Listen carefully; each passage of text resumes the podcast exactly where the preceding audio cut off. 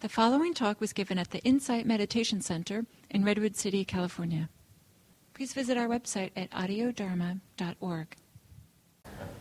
It's very nice to be here. You're sitting in Gil's seat, you know, I, I do adore Gil. He's just such a great teacher and dear friend, and been a mentor, and just such a beautiful person. I know I'm preaching to the choir, to you all, obviously, with Gil. So I wanted to uh, come today and just share a few things. I was thinking about what to talk about, and I really wanted to talk about the three refuges. Taking refuge, but I wanted to talk about it in a different way. I know you probably get a lot of monastic teachings here, and you probably hear about the three refuges or chant the three refuges if you go on retreat. And a lot of people um, kind of do that. Maybe it sort of feels like almost a ritual. But I wanted to talk about uh, it on, on deeper levels and a little bit of the different meanings to taking refuge and, and the aspects of how it could be really meaningful for you as you reflect on this as this time that we're in right now. It's this kind of turning time, you know, and the Dharma is flourishing. Everywhere I go and get so many emails and people asking, how do I help start a center? And, uh, you know, and then you guys have a flourishing community here at the new Dharma Center opening and Spirit Rocks building and other places. It's like, wow, this is really great. And never has it felt more important to maybe reflect on this core teaching uh, that the Buddha talked about so often. So I just wanted to start with this joke. Maybe some of you have heard it. It's a Dear God letter. Starts as so far today, well, dear God, so far today I've done all right. I haven't gossiped, I haven't lost my temper, haven't been greedy, grumpy, nasty, selfish, or overindulgent. I haven't smoked or drank or cussed anyone out. Haven't lied, stolen, or cheated anyone. I feel thankful for that. But in a few minutes, Lord, I'm getting out of this bed and um, I'm going to need a lot more help. Sign trying desperately to be spiritual. so, in some ways, is this, this path is, is this challenging. And so we keep trying and we keep trying. And, you know, we're all trying to be very good people, open hearted, warm hearted. It's not easy, though. You know, I have to just for a moment, I was in, I want to just share something. Uh, I, we have a center in downtown Oakland, and yesterday I did a day long for 100 people there around opening the heart and living with a wise heart. But I had to acknowledge what had happened on Friday in Connecticut because it was just in the air. People spoke about it, had tears. And then, you know, it's just all the, the things that I'd read online, you know, different comments. There was a lot of despair, like, oh, we're trying so hard, and then look, you know, what kind of world is this? Or just this sadness that just felt that it sort of touched a nerve of all of us, and the president crying on TV. You know, I don't have a television, but it's so big you just pick it up in the airwaves and online, and just, you know, it's, it's, feels like something important to just name because we can't get lost in despair around things like that, and we kind of think, What's the point of it all? You know, why try so hard? Or some aspect of that, or maybe we just curl up and stay in bed. So I was so happy 100 people came out anyway to attend a teaching on opening your heart, right? It was like, great, you're here. This is more important than ever, actually, that you're here. Some way it's a statement that you're making for all of us to show up, to keep opening, to keep looking, to keep loving. A big cornerstone of my teachings is around the heart, is around compassion, balance with wisdom. We need both. That's true. But I think in our culture, especially in Western Buddhist groups that I've been in for years and trainings and just traveling, there's a little bit of an overemphasis on mind, bhavana, mind development, right? There's a lot of that. And I think that's really great. You know, we need that. But it's also what I've seen, uh, and I want to share about this idea of taking refuge, is also taking refuge in, in love and compassion as being very important qualities on this journey.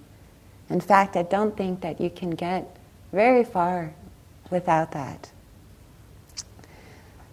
Last year, at Garrison Institute, um, Gil attended, many teachers attended. It was what they called the Maha Gathering, Maha Council, where all of the kind of, I guess you could say, um, pioneer heavies, you know, it was like Jon Kabat-Zinn was there and Lama Surya Das and some great lamas, and then all Jack Kornfield and Joseph and Sharon and all these kind of early pioneers. They gathered with a group of, um, uh, for seven days we were there actually, and for the first half they were gathering, and then there was a group of younger teachers gathering, and I was part of that, that younger group. And then for the last four days, all those teachers, maybe 200 or so teachers, gathered. And during these days of discussions, it was really uh, beautiful because we talked about the flourishing of the Dharma. There's a lot of presentations and small groups and conversations. But one of the, I think, important topics that was uh, discussed was uh, our, the different students and the awakening of the students, or awakening of people, basically. And some of the teachers were saying, wow, you know, people aren't awakening like they used to. It seems like there was you know, so much going on in the 60s and the 70s, and there was this huge mass awakening. People actually had real insight, real liberating insight, the kind that you really get free from, right? Like real freedom. And um, they were trying to figure out that there seems to be a plateauing effect. And that was discussed, like, what is happening? And there was a lot of reflection, and in a small group of teachers, we said, you know, what we're noticing is that it seems like there's so much self hatred, right? There's so much aversion to oneself. And when I was in teacher training for many years, I've been out of it for a while now, I would sit, I had this great honor of sitting in a lot of interviews with Jack Kornfield. And he was such a great person to be a main mentor. And I started to notice, and I started to share this, I shared this with Gil and other teachers, that there was two types of people and I use this analogy a lot. And it's as if you're going on a boat. We're all on these boats, you could say, going down the great stream of awakening. You know, we're all heading there, clearly. But there's one group of people, it's actually a small minority of people, that have this sort of innate love and compassion in them. Right? They sort of kind of born with it. The paramis are alive in them. You know, maybe as children it was reflected in their spirit or Maybe their families of origin helped to cultivate those qualities.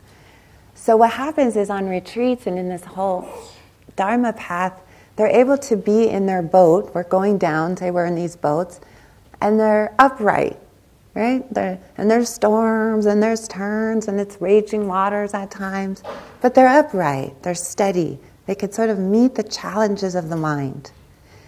But then I would say the majority of people, what I saw, were really struggling. And it was as if they were going down the river in a boat, they were in the same boat, but they were capsizing maybe every 10 minutes or so. I don't know if you've ever flipped over in a canoe or a kayak. I have.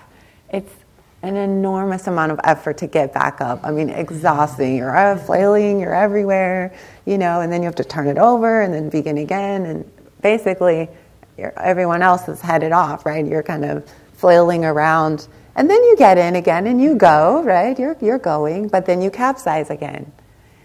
And I started to see that this quality with those who didn't have so much of these qualities of the heart developed. Because what happens is when the challenges of the confused egoic mind start to rise, they responded with this sort of inner violence, right? This sort of um, they couldn't open to it. They couldn't open to the truth. They couldn't let go.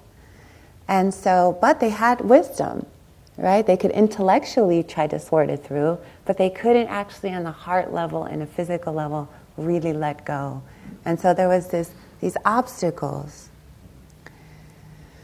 So I wanted to talk about that in, in context of the three refuges a little bit and, and share just some of my own insights of what I've noticed with my own practice.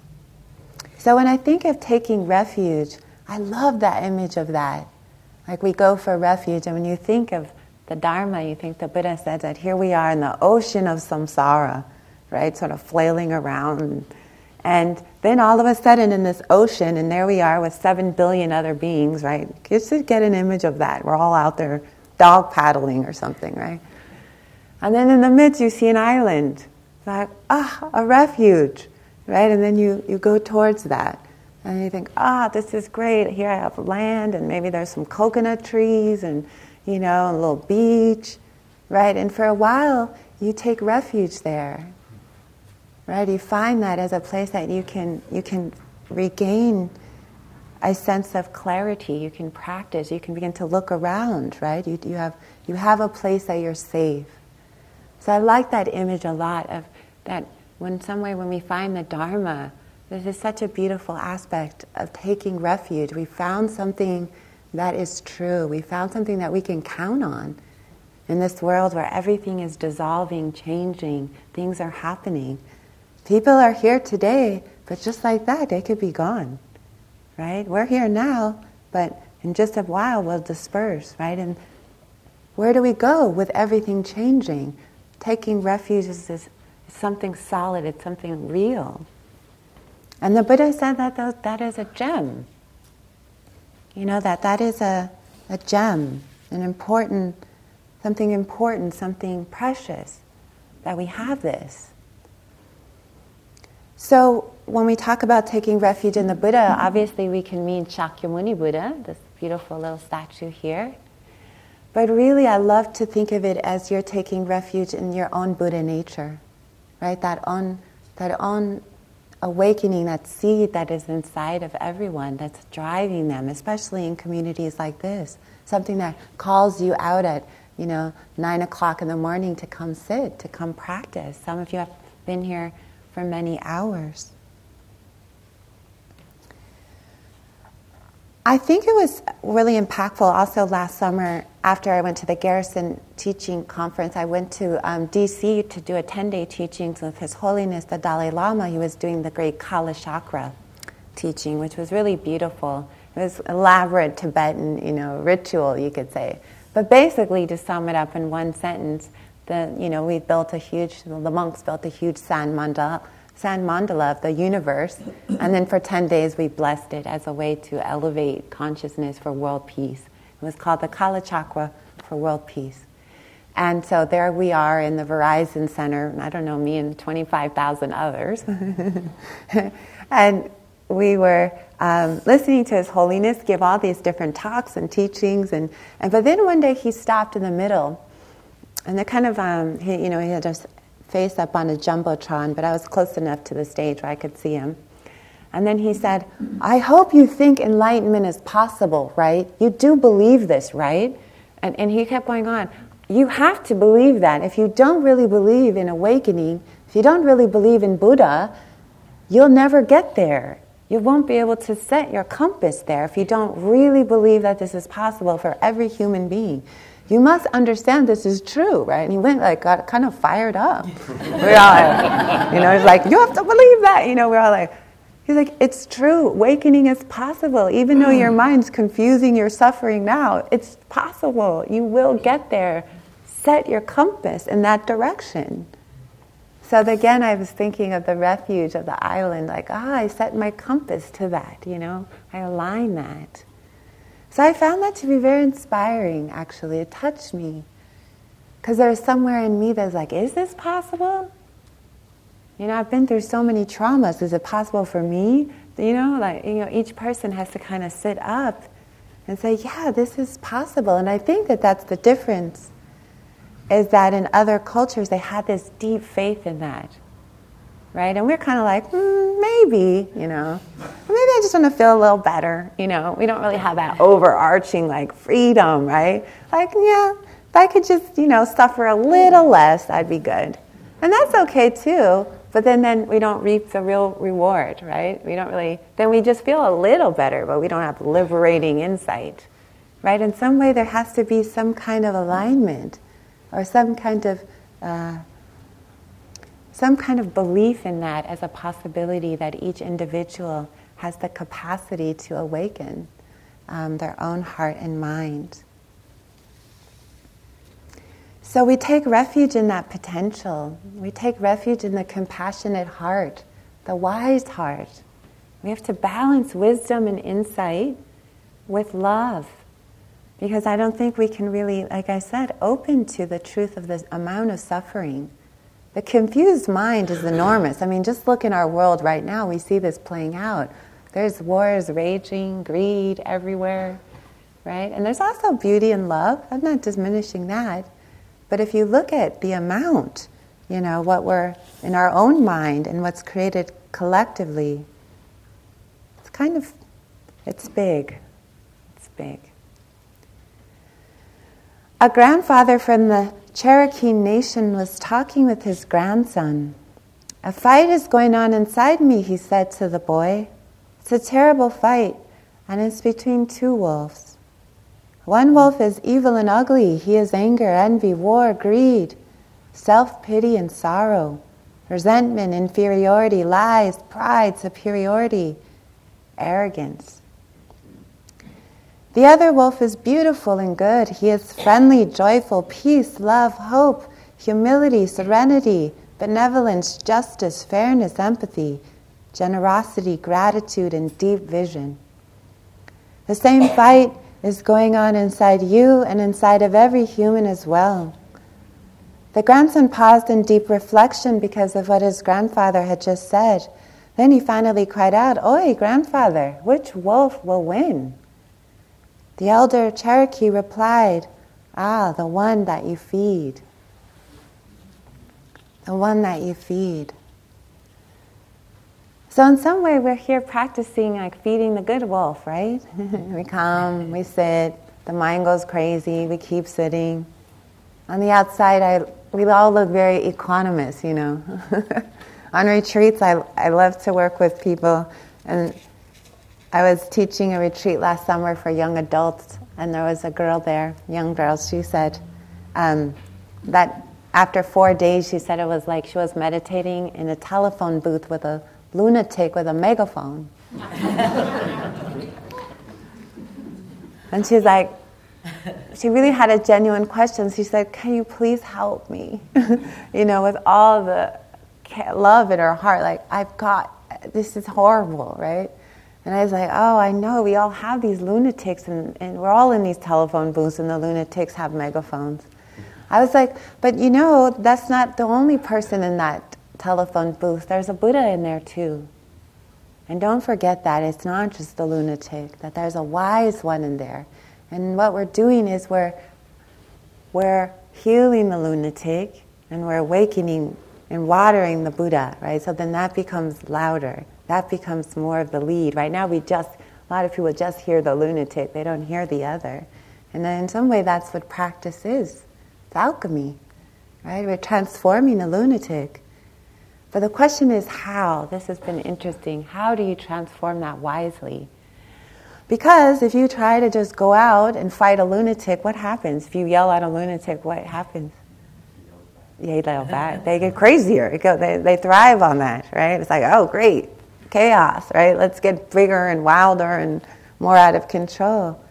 So, in some way, you have to approach the lunatic with tremendous skill, right? You have to love the lunatic, teach the lunatic, care for that part of the mind that's wounded in us, right? And that's why the compassion becomes a necessity, right? Because usually what we do now is we sort of pick up our baseball bats. So, I learned this very uh, clearly on a recent retreat I had. And I reflected a lot on um, the Buddha's teaching hatred never ceases by hatred, but by love alone is healed. This is the ancient and eternal law. That's quite a beautiful statement, huh? Hatred never ceases by hatred, but by love alone is healed. This is the ancient and eternal law. And his other quote, very beautiful in the Pali Canon, he said, The greatest protection in all the world is love and kindness. Like, wow, what, how, what could he mean by that? And how can we cultivate that along with cultivating wisdom? This is really important. So, in January, um, in February this year, for five months, I was on retreat. So, February through July. So I had plans to go on a five month retreat, and I decided to go in Crestone, Colorado. It's a beautiful community there of a lot of Dharma flourishing. There's Tibetan centers, Zen centers, Hindu centers, yoga centers. It's this beautiful little, I don't know, kind of like Shambhala or Shangri-La in, this, in the foot of the Sangre uh, de Cristo Mountains. Beautiful. So I went to this little, I was planned to spend all five months at this little Tibetan center. And I was going to do a ngondro practice, meaning I was going to attempt to complete 100,000 prostrations. and um, I, after two months, it got too noisy for me. They, they had this Bhutanese lama who was very chatty. And I think he liked to practice his English with me, so when he would see me coming, we would have these insane conversations where, you know, be asking me all these questions, you know, I'd have to go on and on. He was really sweet, but after a short period, I was like, I've got to get out of here, you know. he was looking for me everywhere, then, you know.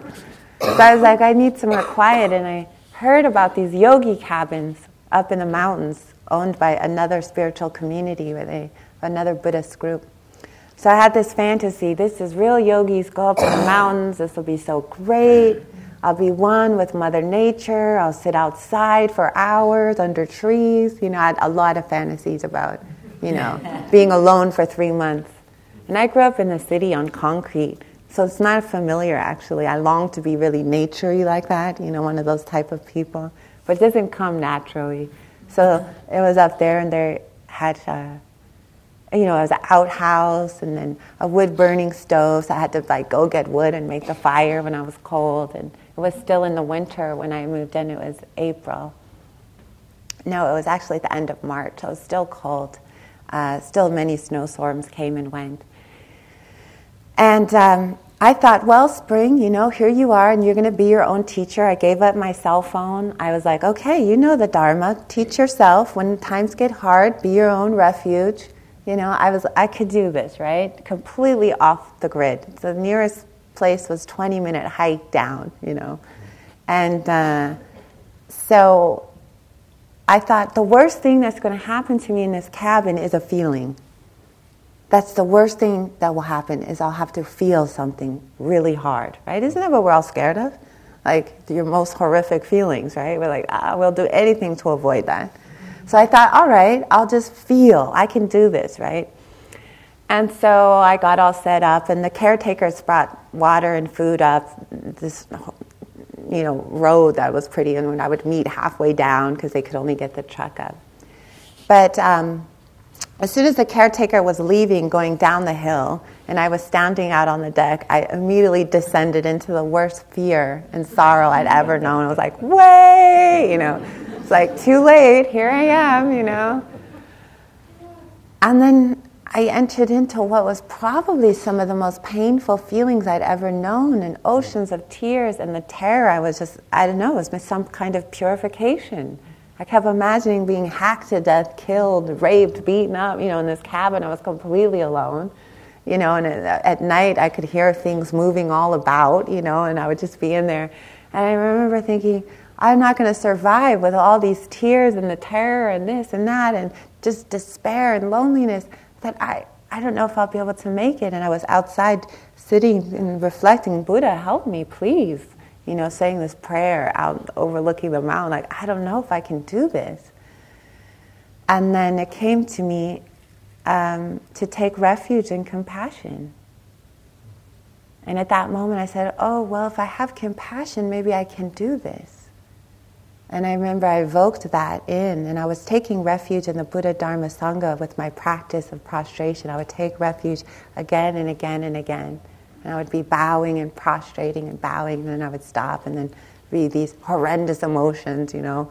And then I would go through that for a few hours and start the bowing again, you know, and the praying again. And I remember because I said, All right, I will take refuge in compassion like I've never known because I can't bear this without love, right? I can't respond to these emotions with any inner violence because that was so painful.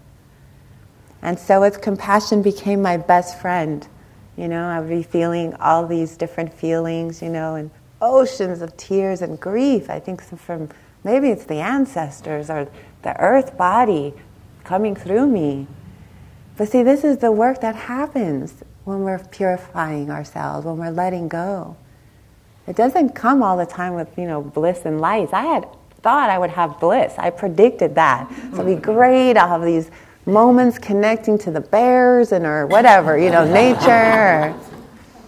a bear did try to get in my cabin one day too, so. But I thought it would be, you know, I imagine all, be- all beauty, you know, like we want liberation of, we want to be awakened and we want to understand the Four Noble Truths without suffering or feeling anything too hard, right? But I don't think that's the way of it. You know, even the Buddha is awakening. I think he went through a lot five years in the woods, five years out. I think he wept many tears. I think he went almost killed himself. I think it was an epic battle, a bit of a, a chess match. And I think any being, you know, when you read the stories of the desert fathers, the Christian mystics, they would build these hermitages out in the deserts. I read this book and they'd be out there howling, screaming, and then somebody would look and they'd be like, it's just me and my mind, right? Of course, it's just this. In the end, you in your own mind, right? Moment to moment, what is happening? So, with compassion, I was able to bear what felt unbearable. And I felt like, yes, I took refuge in my heart in a deeper way, like, oh, I can show up here. And so, in some way, that is taking refuge in the Buddha. And when we take refuge in the Dharma, how precious that we have these teachings. We have maps left behind, thousands of them. Isn't that great? Some way, these beings are like, here's the way, right? Follow this path. The Eightfold Path will take you there. The Buddha didn't invent the Dharma, he just cleared away an ancient path that was covered. You know how you have a trail, and then if you don't clear it once a year, you lose it. You can't find it. Someone has to come and clear it and go, here it is, and then put the markers on. You know, in some way, the Buddhas are all the wise ones of every tradition have done that for us. And then we have great teachers that help us walk it. So we take refuge in the Dharma. I love this poem um, called Lost it says, Stand still. The trees ahead and the bushes beside you are not lost. Wherever you are is called here, and you must treat it as a powerful stranger. Must ask permission to know it and be known. The forest breathes. Listen. It answers. I have made this place around you. If you leave it, you may come back again and again, saying, Here. No two trees are the same to the raven. No two branches are the same to the wren. If what a tree or a bush does is lost on you, you are surely lost. Stand still, the forest knows where you are. You must let it find you. By a Native American elder. So we take refuge when we feel lost right? In Dharma, right? When we're in our deepest moment, what do you do? Right? You remember your practice. In my deepest moment, I felt that I was tested in that cabin. Okay, this is really bad.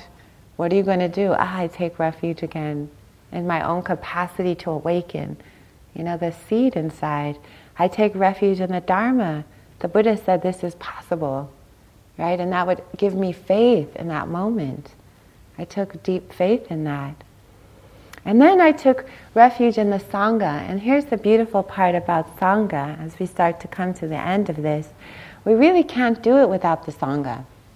Look, somebody came and set up for you all today, mm-hmm. right? And then somebody else made a donation to buy this place so that we could come sit in here. So there's some way the Sangha is the collective of people helping support all of this. And then when I was alone in my cabin, really suffering, I thought about all the beings who had freed their mind throughout eons and eons in the epic struggle. I thought of Jesus and when he had this 40 days and 40 nights in the desert, they say he battled the devil, right? And then other people and all the nuns I'd read about, right? And, and staying in hermitages and cave. And I thought about this, these um, different stories I'd read throughout times, right? Of these epic sagas. And I thought, oh, they did it so I grew stronger, thinking, well, if they could do it, I could do it. They had a mind just like my mind, right? They suffered just like I've suffered. And I take great, great uh, comfort in awakened beings on the planet you know, all the teachers teaching. We can draw strength from that. When I didn't have any compassion, I borrowed it from Tara. I would say, Tara, come help me, please. Give me some compassion. Right? I don't have, I've lost it for the moment. Can you give me some? And then it would come. Right? It was almost like, ah, thank you. I'm restored again. Right? And I thought about all the people as we take refuge in Sangha, we take refuge in all the people in this very moment, ringing bells, going into temples, reflecting, all the monastics and the nuns and the monks all over the world. Right? In some way, we're connected to them, we're interconnected. Their practice affects us, their faith affects us. When I go to Spirit Rock, I always go by the gratitude hut and do a little bow in there. You know that place on the land there? That's all the teachers of all these great teachers in there. And I thought, wow, without their teachers, these teachers wouldn't be here. And without their teachers, there's teachers. You know, it's this beautiful web. And that is the Sangha. We take refuge in that. It's really a beautiful comfort. When you're down and out, who do you call? Usually your Sangha friends, right? And they cheer you up, give you a few Dharma pep talks. Like, come to group tonight, just meditate on it, say some metta, right? This is the beauty. It's like, oh yeah, what am I doing? Oh yeah, I'm going to practice mindfulness. I can be with that. That's really important to have friends on this path. I'm very lucky because I have many, many friends that remind me, many teachers of all kinds. Somewhere I must have needed that to get through this life because I have it. But I just never take that for granted. And I'm always bowing, like, thank you. Thank you for reminding me of the truth. Thank you for reminding me of love. Thank you for reminding me of wisdom and letting go. It's important. And then the final thing I just want to say is that, um, you know, we cultivate love moment by moment. We incline the mind towards that. We incline the mind towards faith. Without faith, without compassion, it's a hard, brittle path filled with a lot of canoes capsizing, right, all over the place. So, with kindness and compassion, uh, you get strong. Love is not a wimpy emotion. Compassion is, I see now why the Dalai Lama and all these great beings talk about it as being so strong. I'm like, yes, now I bow to the feet of that. It is very strong because it's the only thing that'll get you through really, and that's powerful. But we need a lot of patience. So I just want to end with a funny story. It's called Two More Aisles. A man observed a woman in the grocery store with a three year old girl in her basket. As they passed the cookie section, the little girl asked for cookies, and her mother told her no.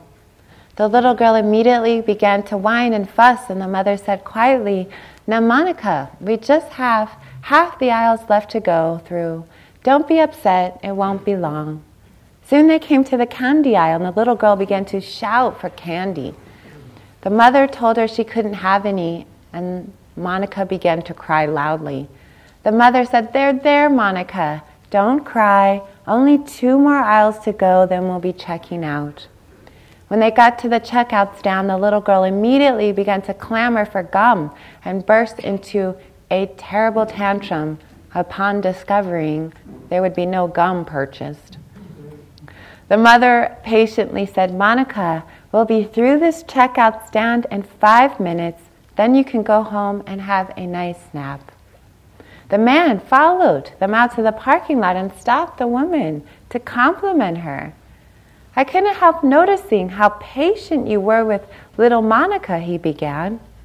Whereupon the mother said, I'm Monica. My little girl's name is Tammy.